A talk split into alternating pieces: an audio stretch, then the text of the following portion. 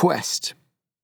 If one were properly to perform a difficult and subtle act, he should first inspect the end to be achieved and then, once he had accepted the end as desirable, he should forget it completely and concentrate solely on the means. When I'm on a journey, I know exactly where I am and where I'm going. It is a lucid break from the muddy waters of day to day life. I miss some parts of my normal life violently when I'm away. My wife, comfortable familiarity, warm beds, and cold beers.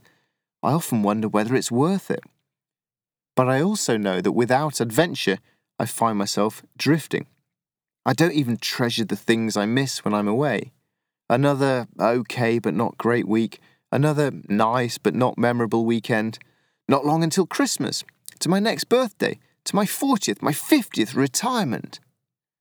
Time races on, and I want to fill it with purpose. I want to keep the fire in my belly burning and to fall into bed each night satisfied that I have used my day well. This is why the feeling of being on a quest is an important aspect of my walk. Each day, I'm working hard towards an objective.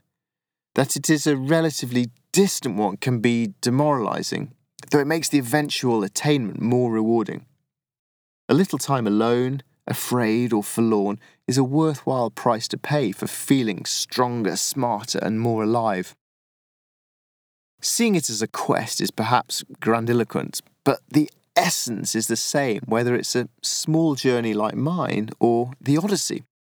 I'm taking a difficult journey and facing obstacles and doubt in search of a goal. It ticks all the boxes of a quest. The benchmarks for success and failure are clear. If I fail, it will be my fault because I'm mentally or physically weak or because I'm insufficiently brave. This will be painful but important to acknowledge in myself. Out here, there can be no excuses, no sly shifting of blame. I have nobody to hide behind. There is no scaffolding of supporters propping me up. But I would rather attempt something difficult and glorious and then fail it than to merely trundle safely but tepidly onward on life's ordinary course. And if I do succeed in the quest, then that will be down to me as well. I will feel proud and more self confident. Committing to something difficult is like stepping into a furnace to blaze brightly and to emerge forged hard into someone distinct. It may not necessarily make me a better person, but it does sharpen my focus on who and what I am. Before I ever really explored the world and stretched myself, I was pleasantly content. But each adventure seems only to stoke the virus of restlessness and agitate the demons. Perhaps then to taste the fruit was folly. Each trip may add to who I am, but it also fuels more ambition. It never takes long before I find myself reaching for my globe, hatching the next project.